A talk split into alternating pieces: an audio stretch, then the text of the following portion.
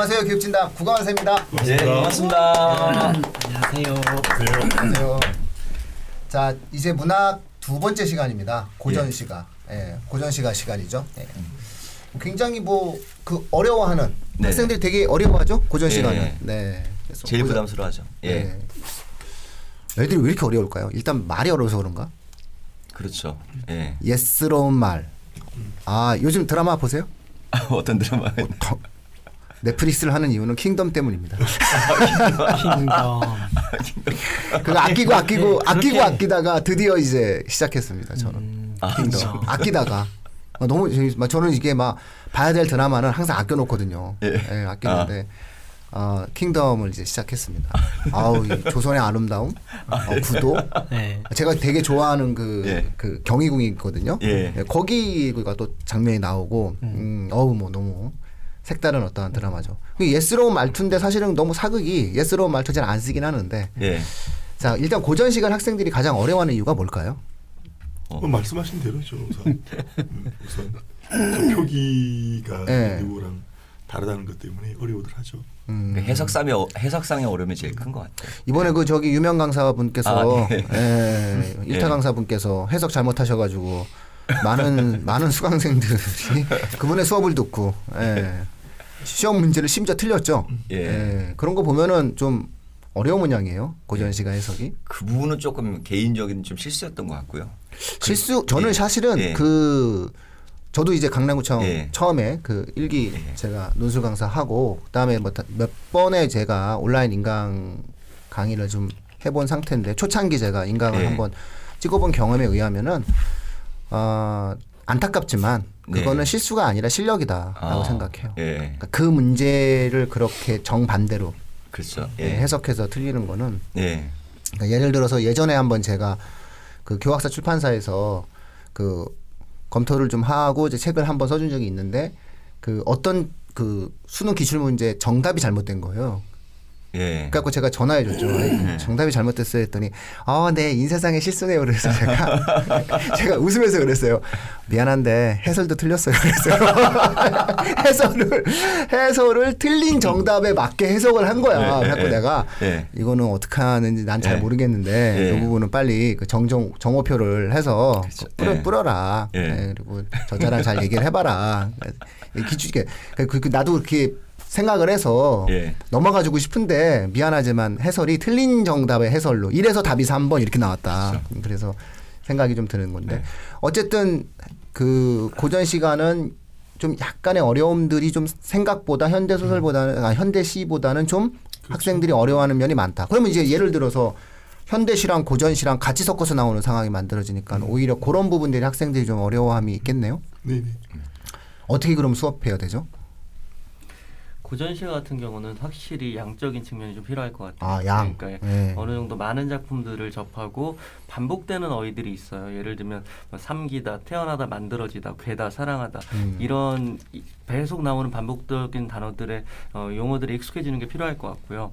또한 주제들이 되게 뻔하잖아요. 어떻게 보면 자연 친화, 뭐 또는 뭐 사랑과 이별, 뭐 음. 임금에 대한 충성 그런 갈래별 공부도 필요할 것 같고요. 그래서 현대 시와 다르게 고전 시간은 꾸준한 학습과 더불어서 일정 부분의 양이 꼭 필요하다. 그렇기 때문에 고3 올라가기 전에 1, 2학년 때 좀 고전시가 공부를 해놓는 게 정말 필요하고 중요할 거라고 저는 생각을 해요. 그래서 음. 아까 현대시처럼 고3 때 올라가 접근하면 고전 시간은 사실 쉽지 않다. 그래서 조금 길게 보고 저학년 때부터 좀 고전 시간을 준비해두자. 예를 들면 관동별곡이라는 작품 다 배우셨잖아요. 음. 저는 학교 다닐 때 뭔지 이해를 못했어요. 그리고 제가 수업하면서 이제 수업을 해보니까 아 그렇게 심오한 뜻이 들어있구나. 네. 근데 강의하는 입장에서 되니까 이제 이해가 됐지. 사실 학생 입장에서 본다면 와 이거 정말 쉽지 않, 않겠는데라는 생각이 들더라고요. 그래서 어느 정도 쌓이는 부분이 필요한 게 고전 시가이지 않을까 저는 생각을 해봅니다. 음. 그 주의할 게 좀 있는데요. 이제 표기상의 어려움 때문에 학습이 개별 시어나 식구 에그 치우치는 경우가 있어요. 시어의 뜻을 하나 알기 음. 위한 공부를 한다는 거죠. 예를 들어 홍진의 묻힌 분의 인해성이 어떠한고 하면 아예 시작과 동시에 홍진의 밑줄 긋고 홍진은 속세, 홍진과 유사한 말, 뭐 사바 뭐 어, 아직도 인- 아직도 기억나요? 고등학교 때 그거 배운 거. 그렇게 되거든요. 그렇게 되다 보니 어떤 일이 발생하냐면 시상의 흐름 파악이 전혀 안 돼요. 음.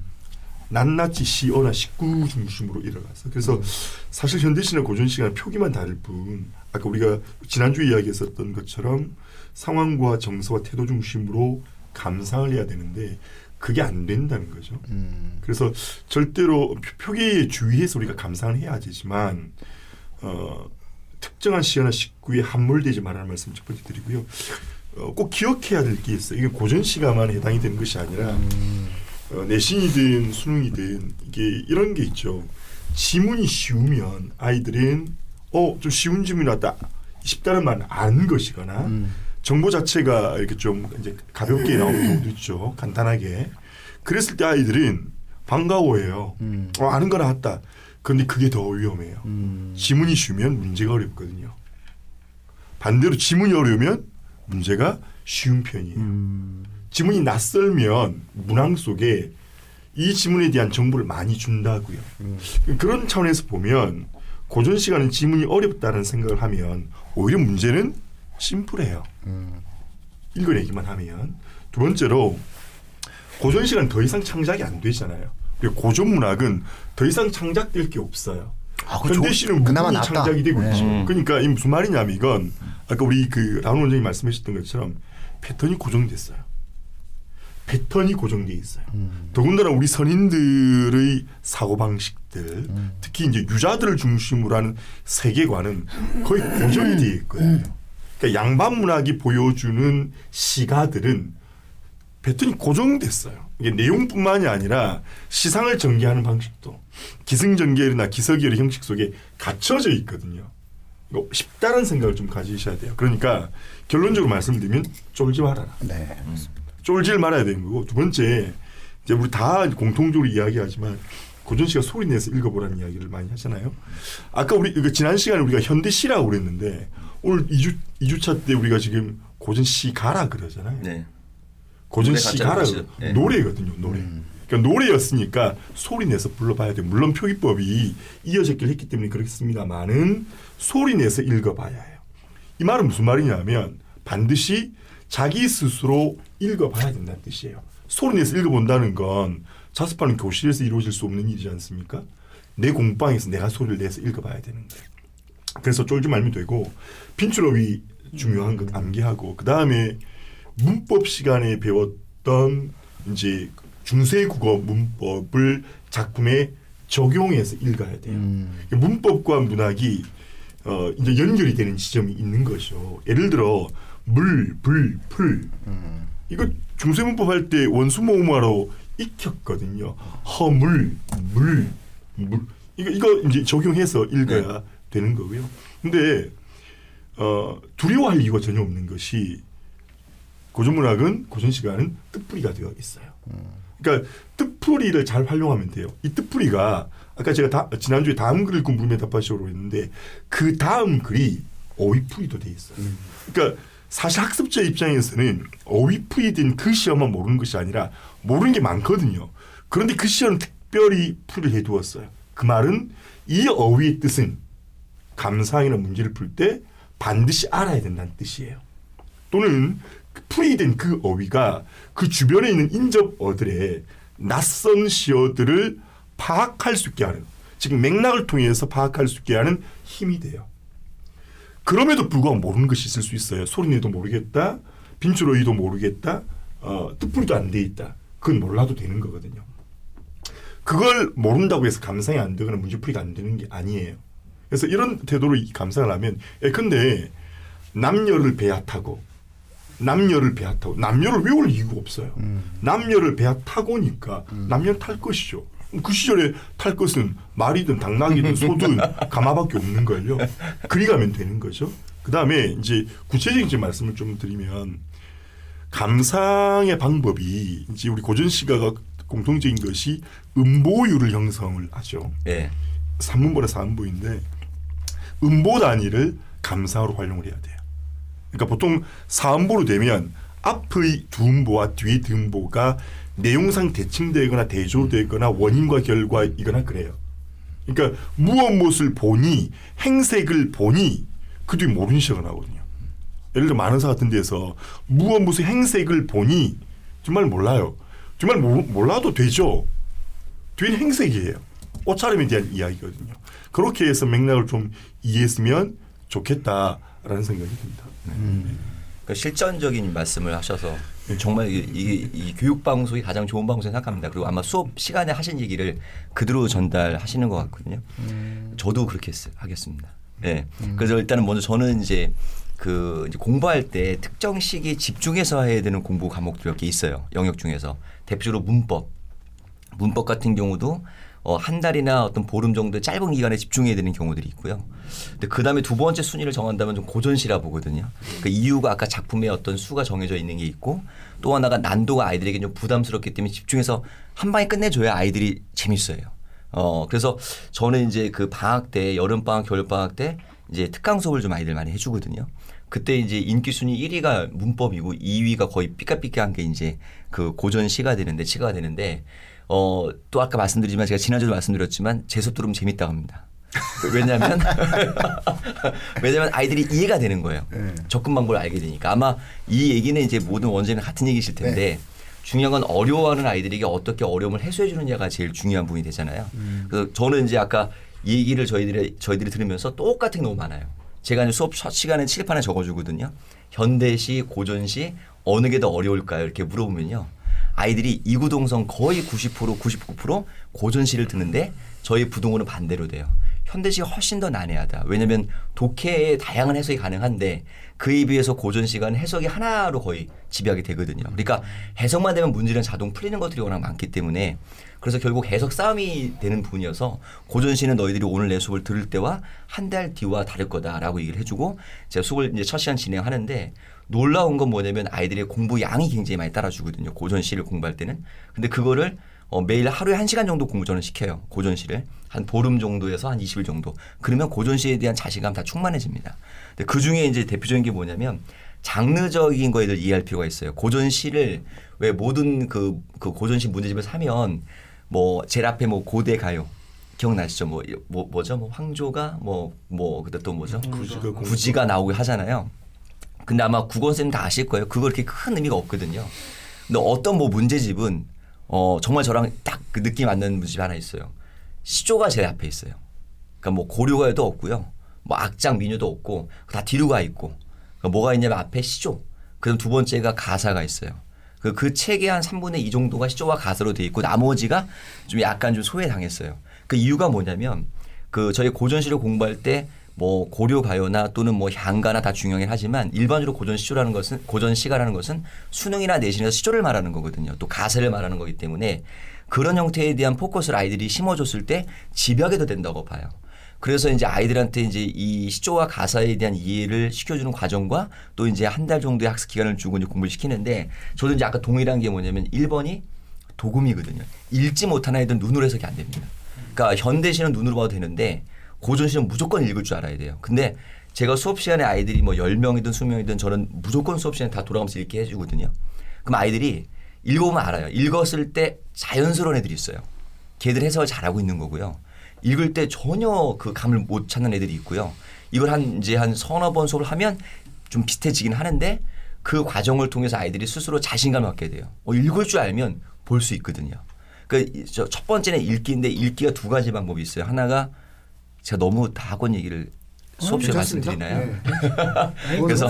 예. 원장님께 책임지시는 아, 거예요. 그러니까. 그래서 하나가 실제 원음 독해가 되고요. 음. 두 번째가 해석본 독해입니다. 음. 그러니까 이게 뭐냐면 이제 저는 고등학교 때 학습 방법을 이렇게 했었는데 안 보고 해석을 읽어보는 거예요. 예를 들어서 강호의 병이 입어 둥림에 누웠더니라고 하는 게 관동별곡 첫 구절이거든요.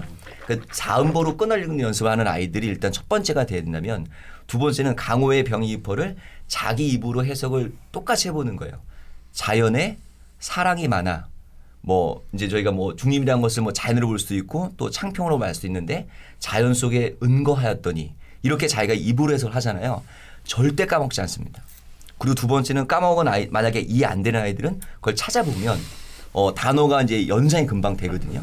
그래서 저는 도, 도금에 대한 부분에서 원문 도금에 대해서 자연스러워지면 조금 고전 시 중에서 가사 문학의 한 몇 편 정도 주요 작품들 있잖아요. 그런 것들은 입으로 해석을 해봐라. 그러면 아이들이 굉장히 거기에서 좀 자신감을 갖게 되고요. 그 수업 시간에 그걸 시켜보는데 어 조금 이제 시, 시간적 한계 있다 보니까 아이들에게 집에서 많이 하라고 좀 일하고요. 두 번째는 아까 그 이제 유정호 원장님 말씀하시는 것처럼 어휘에 대한 이 제한수가 있어요. 그러니까 어휘가 엄청나게 많지가 않잖아요. 그 소수의 어, 휘들이 반복돼 나오거든요. 그 이유가 이제 어 고전 시의 작가들이 실제 직업이 작가인 분들이 아니잖아요. 대부분 다 뭐 선비들이거든요. 그러니까 선비들이 뭐 남의 문학 모방하는 걸 되게 좋아해요. 왜냐면 자기 지식에 대한 자랑이니까 이 문학 쓴 걸 저 문학도 쓰거든요. 어휘도 반복되고. 아까 홍진에 붙인 분들 말씀하셨잖아요. 홍진의 진짜가 뭔 진짜거든요. 그 홍진이 나오는 문학만 해도 대략 한 열 편 정도가 되고요. 홍진이 비슷한 단어로 바뀌어서 뭐 세진, 미진 바뀌어 나오는데 그 진짜 하나 외워두면 고전시는 되게 유용한 단어거든요. 그런 팁은 선생님들이 줄 수밖에 없어요.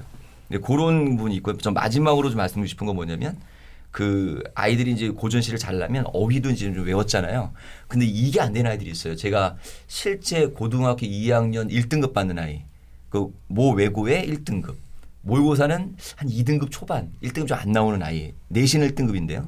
근데 이 친구가 이제 모의고사 왜 그럼 1등만 안 나오냐 고전시를 어려워하더라고요. 봤더니 고전 시 어, 수업하다가 이런 얘기를 좀 해봤는데 의외로 이걸 모르더라고요. 뭐냐면 사육신을 몰라요.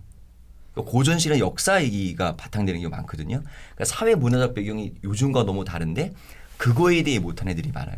그러니까 중학교 3학년 아이들 제가 저는 이제 그 학원에서 항상 수업할 때 첫 시간 제가 들어가서 수업을 해주는데 그때 물어봐요. 사군자가 뭔지 아냐라고 물어보면 사권자를 중3 중에 자신 있게 말씀드리겠습니다. 100명 중에 99명 모른다 보시면 돼요. 그리고 아는 한 명도 정확히 아는 게 아니라 들어봤다 정도. 또는 어 좀 엉뚱한 얘기하는 애들은 사군자를 4명의 선비로 하는 애들도 있어요. 좀 똑똑한 애들 중에서는. 그러니까 왜 매난국죽이 지조와 절개인지를 아이들은 이해를 못하는 거죠. 그러니까 어느 정도의 학습적인 어떤 이야기들이 나와야 돼요. 그 중에 뭐 저희가 뭐 그 무릉도원 얘기라든지 고사 중에서 배기숙제이라든지 그러니까 수많은 어떤 이야기들의 배경식이 필요하거든요.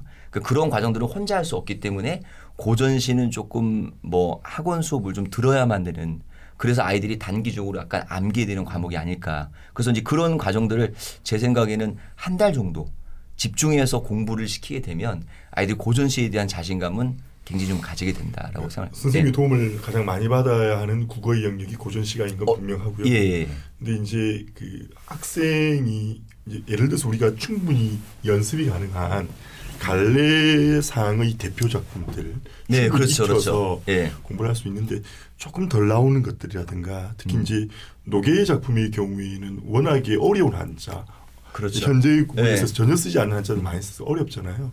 그럼 그런 작품들이 나올 때는 어떻게 감상하면 되느냐면 한글을 왼쪽에서부터 오른쪽을 쓰지만 서술어 음. 중심의 언어이거든요. 음. 그러니까 아까 그렇죠. 제가 맥락을 네. 판단한다고 했었을 때 특정한 부분에서 의미에서 그 단위가 끊길 땐 앞에서 뒤가 아니라 뒤에서 앞으로 읽어가는 어, 예. 서술어를 중심으로 해서 음. 서술어를 중심으로 해서 얘가 타동사인지 다동사, 자동사인지 따라서 문장의 호응관계를 따져가면 음. 어, 시어 자체가 갖고 있는 낱낱이 뜻으로는 해석이 안 될지언정 맥락 의미는 충분합니다. 그래서 음. 어, 시가 감송할 때 반드시 뒤에서 앞으로 이어가는 연습을 좀 네. 시켰으면 좋겠습니다. 네.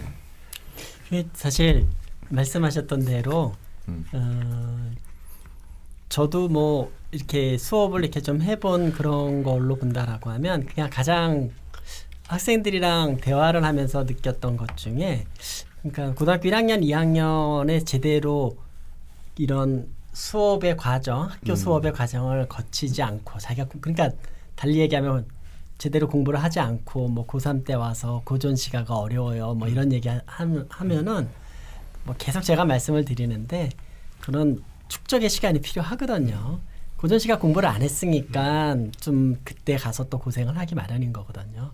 저는 뭐 개인적으로 어쨌든 뭐 현대시나 고전 시가나 아까 처음에 유 대표님이 말씀하시 잘 말씀해 주셨는데 본질은 어쨌든 서정 장르니까 변함이 없다고 봐요. 음. 근데 이제 표기상 이게 어렵다 보니까 그런 거에 대한 해석에 치우치다 보면 아까 말, 처음에 말씀하셨던 화자가 누구고 네. 그 다음에 어떤 처지에 놓여 있고 그 다음에 정서와 태도가 어떻고 하는 것들에 대한 생각을 좀 잘 못하는 것 같은 생각이 좀 들더라고요.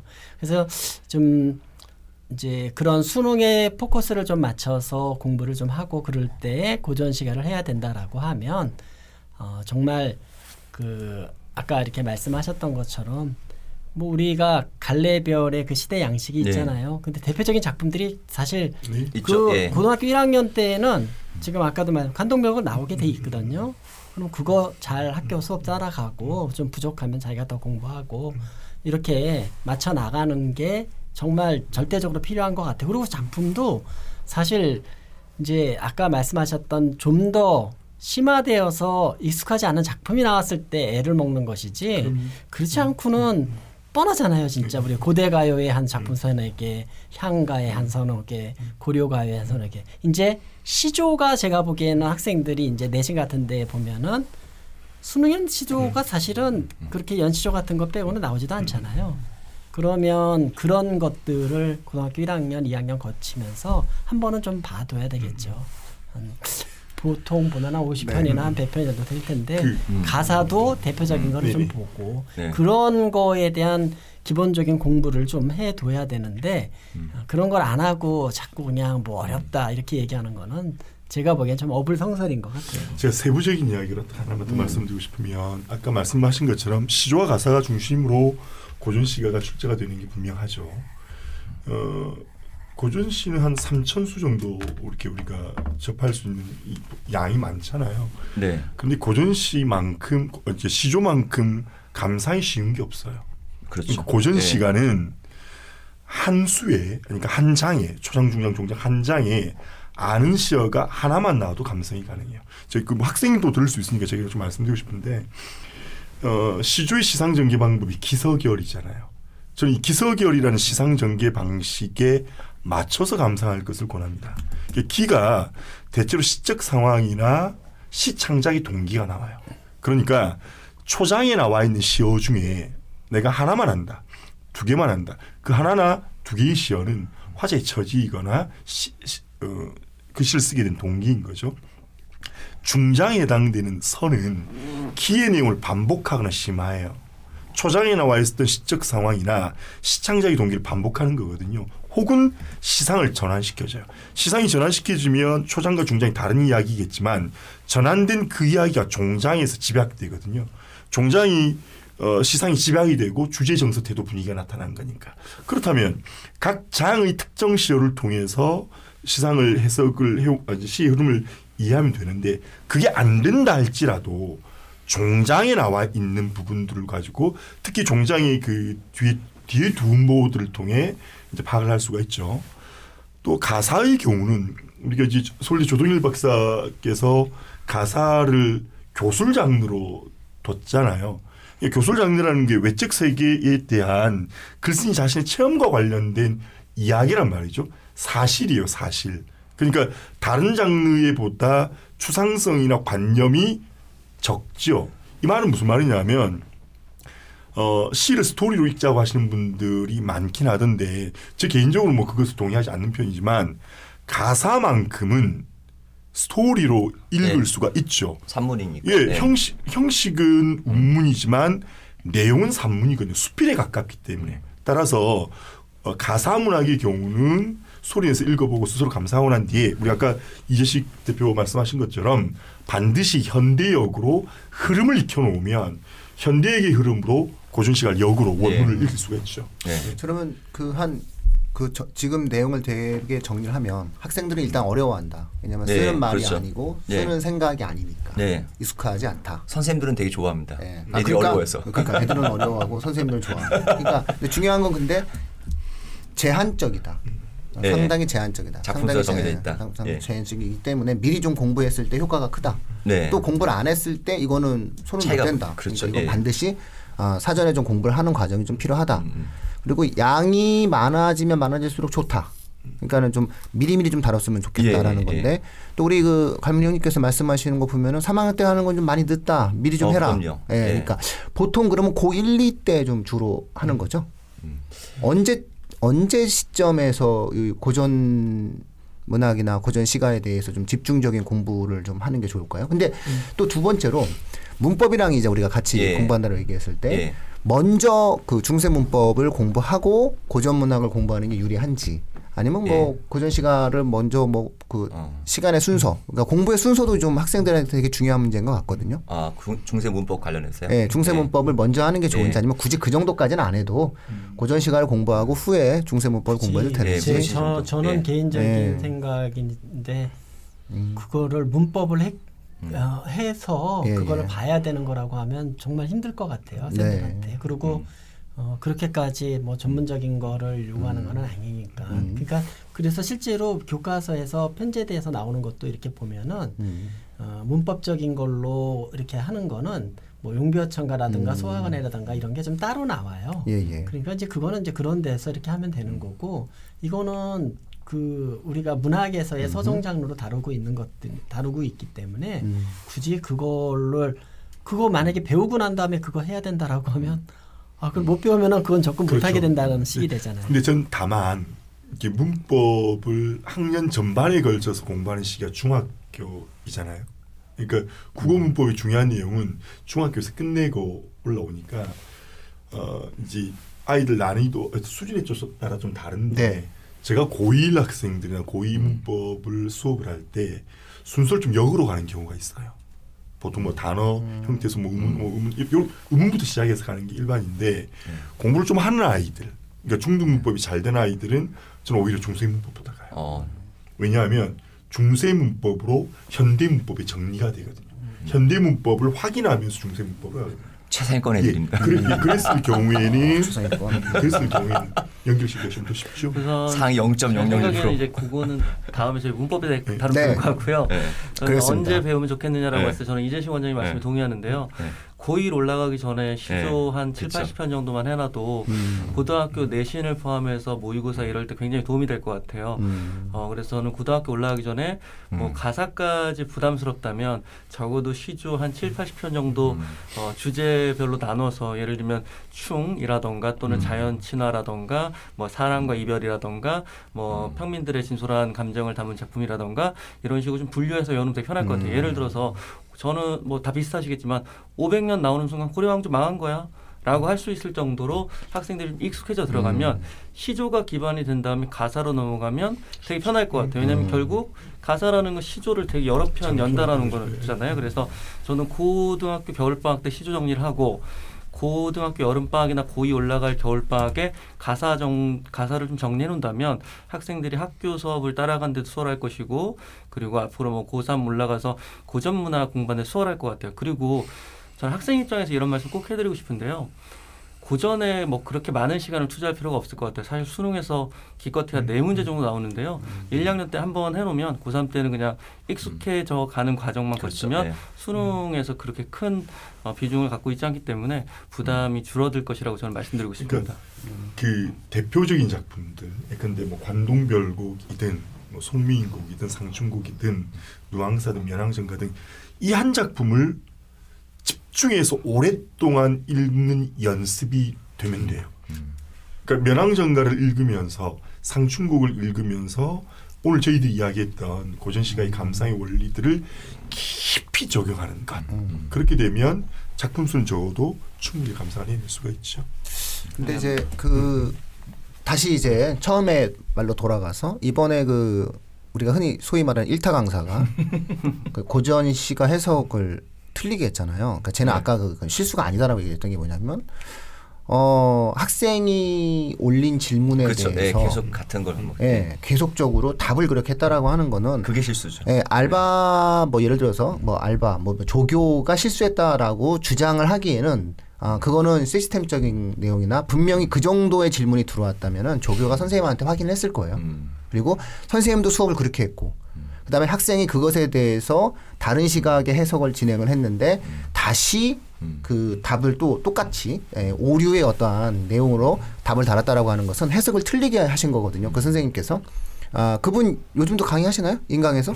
아, 잘 나갑니다. 저는 그게 대한민국이 갖고 있는 또 하나의 어떠한 그 제- 제가 적폐란 말 되게 싫어하거든요. 저는 그런 말 쓰면 안 된다고 생각을 해요. 그러니까 적폐가 없는 게 아니라 무엇인가에 대한 그 프레임을 걸고 그것 자체에 대해서 뭔가를 아, 돌아보지 않겠다라고 하는 것들 때문에 좀 별로 좋아하지 않는 단어이긴 하지만 아, 굳이 사용한다면 어, 그런 강사가 여전히 유명 강사가 되는 요 교육에 있어서의 온라인 인강 시스템은 명확히 한 번쯤은 짚어가야 된다고 생각을 해요. 그분은 죄송한데 계속 틀릴 수도 있어요. 저 동의하는 게요. 예, 그 문제만 틀린 게 아니라니까요. 청취자 여러분의 이해를 위해서 그 예. 구절만 말씀드리면 꿈속에 섞였대요. 예. 그러면 새속에 대한 관심이 남아 있는 거거든요. 예. 그냥 뭐 해석질 하나도 안 보더라도 꿈속 꿈까지 꾸고 있단 예. 말이죠. 그렇다면 욕망이 있다는 건데 전혀 새속에 대한 관심을 접었다 없어졌다라고 가르칠 수는 저는 없다고 생각해요. 예. 예, 강사라면- 뇌가 이상한 거예요. 예, 저는 동의합니다. 왜 그러니까 왜냐면 논리적 사고 자체에 대한 해석력이 상식에서 벗어난 거고요. 그다음에 밑에 뭐가 있냐면요. 역군 의샷다도 있어 요. 네. 우리 이거 저 시청자분들 다른 건 기억 못해도 역군 역군 의샷다 의샷다. 기억하잖아요. 역군 의샷다. 그 시 고전 시가에도 역군 의샷다가 있었어요. 근데 어떻게 정치에 대한 욕망이 그 다음에 제가 이제 이 이야기를 하는 가장 근본적인 이유는 이런 부분이었어요. 아, 이 분이 또 실수를 할 수 있다고 생각하는 이유가 뭐냐면은, 아, 이 사람은 조선시대와 고려시대, 그 다음에 어떠한 유교 정치 이념과 선비가 가지고 있는 유학에 대한 근본적 이해가 제로에 가깝다는 거예요. 한마디로 얘기해서 상식이 너무 없으세요. 왜냐면, 아, 그러니까 상식이 없어도 그만 없는 게 아니라, 어, 정말 죄송한데 왜 제가 이렇게 격렬하게 비판하냐면, 공인이잖아요. 온라인상에서 인강을 찍는다라고 얘기하고 10만 명, 뭐 예를 들어서 몇만 명의 학생들에게 자신의 강의를 하는 사람은 내가 인강 선배로서 얘기하는 건데 그렇게 하면 안 되는 거예요. 왜냐면 자기 자신을 항상 가다듬어야 되는 거고 실수를 했으면 뭔가 자기가 했던 실수에 대한 뼈저린 반성을 해야 돼. 누구의 인생을 망쳐놓고 뭐 이렇게 그런 부분들에 대해서 편안하게 얘기를 하는지 잘 모르겠는데 가장 결정적으로 문제가 되는 건 이 부분이에요. 유학자들이 가지고 있는 학문의 근본적 목적에 대한 이해가 없다는 거예요. 유학자는 애초에 공부를 할 때 유학이라는 거, 성리학이라는 이념은 애초에 공부를 할 때 위로는 임금을 섬기고 아래는 백성을 위하고 그러기 위해서 내 자신의 인격 완성을 하기 위해서 공부를 하는 거예요. 네. 그러니까 애초에 유학은 내가 유학자입니다. 시작- 예. 라고 얘기했을 때는 내가 인격 완성을 네. 하고 위로는 임금을 섬기고 아래로는 마음 백성을 위하는 거예요. 그게 과거를 봐서 성공을 하든 못하든 원래 그렇게 살아야 돼 죽을 때까지. 그러니까 그 사람들은 내가 기회가 있어서 관직에 나가면 좋지만 내가 기회가 없어서 관직에 못 나가도 나는 언제나 그렇게 사는 거예요. 그것이 내가 세상에 태어나서 공맹의 도를 읽은 이유가 되는 거거든요. 아니 어떻게 이게 유학의 근본 도리인데 그 자체에 대한 근본 해석이 없는 거잖아요. 이게 또 이제 어디서 나타나게 되냐면 아 우리가 이제 흔히 무의자연이라는 말을 하지 않습니까? 예. 무의자연이라는 말을 하는데 이제 우리 조선의 유학자들이 장자도 읽- 읽고 노자도 읽- 읽습니다. 근데 이제 우리가 이제 흔히 이제 무의자연에 대한 이제 설명을 진행하는데 이제 제가 이제 얘기를 하죠. 그 양을 기르고 있는데 양이 울타리를 넘어갔어요. 양이 울타리를 넘어갔어. 그랬더니 이제 노자한테 물어보는 거죠. 어떻게요? 그랬더니 노자가 뭐라고 얘기하냐면 야 북- 북을 쳐서 빨리 좀 개 풀고 빨리 잡아올 거야 이렇게 얘기하니까 노자가 냅둬 냅둬 돌아와 이렇게 얘기한 거예요. 그러니까 이걸 무의자연이거든요. 네. 이게 전형적으로 네. 내 나오는 무의자연이에요. 네. 그럼 이거를 학생들에게 설명을 해주거나 선생님들이 어떠한 사람들이 이것을 이해하는 과정에서 이렇게 이해할 수 있어요. 가만히 있는 것, 무위 아무것도 하지 않는다. 음. 이거를 우리가 흔히 이제 무의자연이라고 학생들이 잘못 인식할 수가 있단 말이죠. 근데 그게 아니에요. 노자가 생각했던 도가가 생각했던 무의자연의 흐름은 뭐였냐면은 이 양은 이 양은 원래 울타리에서 살아야 되는데 예. 이게 자연의 법칙인데 예. 쥐가 감히 건방지게 산을 갔어. 음. 산을 갔어. 그럼 산을 가. 그럼 얘가 자연의 법칙을 어긴 거야. 예. 누가? 양이. 예. 양이 자연의 법칙을 어겼기 때문에 냅두면 밤 되면 무서우니까. 순리로 돌아온다. 어, 지가 돌아와 이런 거야. 근데 얘가 만약에 자연의 순리를 어겼는데 우리가 개를 풀고 북을 치면은 더 멀리 도망가는 거야. 예, 예. 그러니까 여기서는 자연의 법칙을 믿어라는 뜻이에요. 예. 그러니까 흔히 얘기해서 무의자연이라는 것은 아무것도 하지 말라는 것이 아니라 자연의 섭리와 법칙성에 네, 따라가라라고 그렇죠. 하는 적극적 네. 태도로 해석을 해줘야 되는 거거든요. 이런 식으로 만약에 그 학생들과의 어떠한 고전에 관련된 내용들을 공부하는 과정에서 아, 선생님들께서 명료한 해석적인 부분들을 갖고 아, 아이들을 한 지도를 해야 되는 거고 또 그러기 위해선 선생님들 스스로도 그런 형태에 대한 그 어느 정도에 대한 아, 근본적인 형태의 교양적 필요하죠. 지식이 예. 필요한 예. 거고 그러니까 예. 애들이 우리한테 와서 수업을 듣는 그렇죠. 거잖아요. 예. 그래서 그런 면에서 저는 사실상 굉장한 스캔들인데 예. 굉장한 스캔들이잖아요. 인강에서 그, 그 강의를 들은 학생들이 사실은 몇만의 학생인 거고 사실은 그 선생님을 믿고 그 해석을 열심히 믿었던 학생 같은 경우에는 사실상 틀렸잖아요. 예. 선생님을 믿었는데 그 문제를 틀렸고 그것이 중간고사도 아니고 기말고사 물론 중간고사와 기말고사도 중요하겠지만 그게 심지어 수능인데 수능은 잘 아시다시피 한 문제를 인생이 왔다 갔다 네. 하는 상황에서 그 문제를 틀리게 만들었는데도 여전히 우리 사회가 그런 부분들에 대해서 관대하다라고 하는 것은 아, 저는 사실은 이번에 뭐 기회가 주어지는 쪽쪽 항상 얘기를 하거든요. 그러니까 저는 고전 시가가 나올 땐 저는 그 얘기를 안 하는 안 적이. 없어요. 왜냐면은 그거는 되게 심각한 문제다. 그- 네. 그만큼 어 올바른 선생님에게 정확한 형태의 해석을 배우는 것은 고전 시가 공부에서 상당히 중요한 문제가 된다. 라는 말씀을 좀 드리고 네. 싶었고요. 아마 여기 계신 분들을 이렇게 보니까 그리고 네. 내용을 보는 게 시청자분들께서 다 보면 다 이해가 되시잖아요. 네. 그 이, 이 웃음들의 의미를 좀 잘 이해를 해주셨으면 좋겠고 그러면서 이제 시기가 아그 우리 그 네, 라운 원장님 같은 예. 경우는 뭐 고3 때는 그렇게 힘들어하지 않는다. 미리 공부해둔 미리 학생들은. 예. 그러니까 1, 2학년 때좀 네. 공부를 좀 하고 예. 아, 중3에서 고1 올라갈 때한 시조 같은 경우 한 7, 80편 정도를 미리 좀 공부해 두면 아, 이런 배경적인 형태, 유교나 도교 이런 어떠한 배경적인 형태, 역사적 맥락들에 대한 이해가 높아지면서 고등학교 올라가서 그리 무리하지 않게 공부할 수 예. 있다라는 그러니까 거고 만약에 모든 국어 영역은 꾸준히 공부를 해야 되는데요. 그 중에 특히 고전 시간은 저는 음. 아까 말씀 집중적으로 공부할 시기 좀 있으면 좋다. 아. 그래서 한 달이든 보름이든 좀 한 권의 문제집을 정확하게 정리하는 정도의 노력이 있어야만 실력이 쌓이지 이게 꾸준하게만 한다고 되는 건 아닐 수 있기 때문에 특강이 예. 효과적이다. 뭐 이런 그렇죠. 그래서 중3 때부터 고1 겨울방학 사이에 하시는 거를 추천드립니다. 아, 예, 네. 알겠습니다. 요, 요런 거, 요런 거. 요런 것들 저희 그 네. 예, 시청자분들 이런 거 좋아하세요. 아, 예, 학원에 가서 무슨 특강을 들어야 되겠구나. 요, 요, 요런 게, 요런 게 네. 이제 그런- 사실은 네. 어머님들이 생각보다 행동적이시기 때문에 아, 그래, 알았어, 알았어, 알았어, 알았어. 그래, 그래. 뭐 내가 지금 우리 동네 근처에 너네 학원이 없으니까 못 가니까 내가 어떻게 해야 돼? 이러는데 아, 중3 때 요때 좀 한번 특강을 네. 들어야 되는구나. 네. 뭐 이렇게 이해를 해 주시면 좋을 것 같네요. 예. 예. 좀 하시고 싶으신 예, 예, 말씀 예. 있으신 것 같아서. 그 저도 그러니까 이제 그런 거에 동의 역시 또 동의하는데요. 그 학원에서도 그렇게 하고 있고요. 네. 보통 이제 중3 아마 여기 계시는 원장님들도 아마 거의 그렇게 하실 거라고 저는 생각하는데 뭐 저희 학원도 특별히 예외는 아닌데요. 보통 이제 중3에서 고등학교 네. 1학년 올라갈 때에 시조를 꼭 해줘요. 네. 예, 그리고 이제 아까 말씀하셨던 표기가 좀 어려우니까 이제 많이 나오는 것들이 또 한정돼 있잖아요. 뭐 100개든 200개든 그런 것들을 이렇게 좀 하면서 애들한테 익숙하게 하고. 그러니까 좀 뭐 고전 시가라고 해갖고 별다르게 뭐 그런 거는 아니라고 생각을 합니다. 그리고 고등학교 1학년 때 아까도 말씀하셨던 것처럼 관동불곡이 나와요.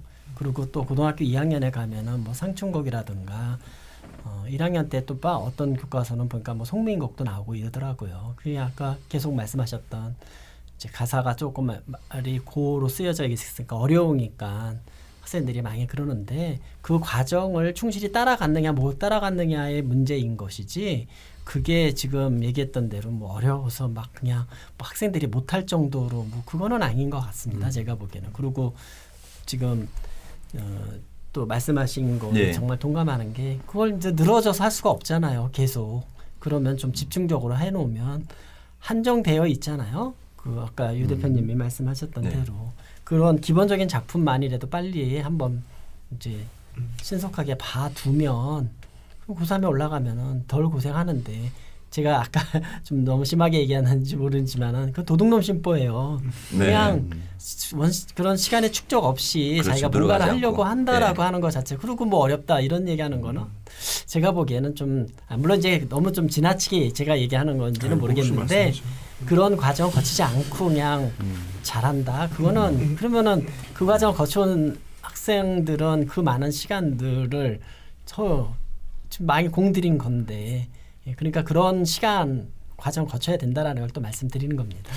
그렇죠. 근데 또 우리가 꼭 모든 학생들이 공부를 잘하는 건 아니니까. 그래서 예를 들어서 네. 뭐한 6등급, 7등급인 학생이 5등급으로 올라가고 싶다라고 이야기했을 때는 뭐 고3 학생들은 고전을 팔아. 어 그럼요. 공부하면 답 나온다. 예, 이렇게 맞죠. 또 예. 이 거꾸로 이제 해석을 예. 적극적으로. 왜냐면 예. 그동안 그 공부 안 했으니까 6등급, 해야죠. 7등급 나왔으니 예. 그러면 뭐 네가 이제 다시 뭐 비문학 2,500자 지문을 다시 해석할 수 있는 그렇죠. 능력은 없을 테니 예. 차라리 지금 너는 고전을 공부한다면 그, 좋죠. 그 전에 네 개 다 틀렸던 거 네 개 다 맞을 수 있다. 그렇죠. 이렇게 이제 예. 우리가 다만 해줄 수 있는 거죠. 고전 시가 공부를 제발 제 생각엔 고전 시가 해설집 한 300쪽 정도 되는 거 네. 그거 사들고 공부는 제발 하지 말아라. 예. 그걸 1피부터 끝까지 다 보겠다는 그런 심정을 하지는 말아라. 거기 말씀드렸잖아요. 굳이 세상을 그렇게 힘들게 살 필요는 없다. 예, 미리 잘하는 사람한테 찾아가서 그게 더 효율적이다. 예, 아? 그러니까 고3은 예. 이제 시간 대비 효율성이 있어야 예, 되는 예, 거니까 예. 정안 예. 되면 예. 공익적 측면에서 무료로 진행하는 선생님들이 예. 계시면 그런 것들 예. 찾아서라도 공부를 예. 해라. 이렇게 예. 이제 우리가 말씀드릴 수 있을 것 같습니다. 예. 아 저희가 고전 시간을 해- 하다가 방송 한번 아, 사고 났어. 사고 사고 났어 지금 카메라가 한번 엎어졌는데 그거 그대로 한번 살려야 됩니다 이거. 우리가. 여기 고프로도 있거든요 저희가. 고프로로 저기 무너지면서 우리가 어떤 반응을 보였는지에 대해서. 방송 사고를 가장한 active한 아니에요. 저 방송 사고 맞아요. 저 커튼 치려고 그러시다가. 아뭐 재밌잖아요. 뭐 그래서 뭐 세상이 뭐 너무 뭐 사람 시- 살다 보면 실수할 수도 있는 거죠. 근데 이런 건 실수고요. 아까 그건 실력이었다 제가 뭐 하나 꽂히면은 계속 뭐 물고 늘어지는 기질이 있어서 아 이러면 안 되는데 이거 예. 성씨가 무슨 성씨였죠 그분이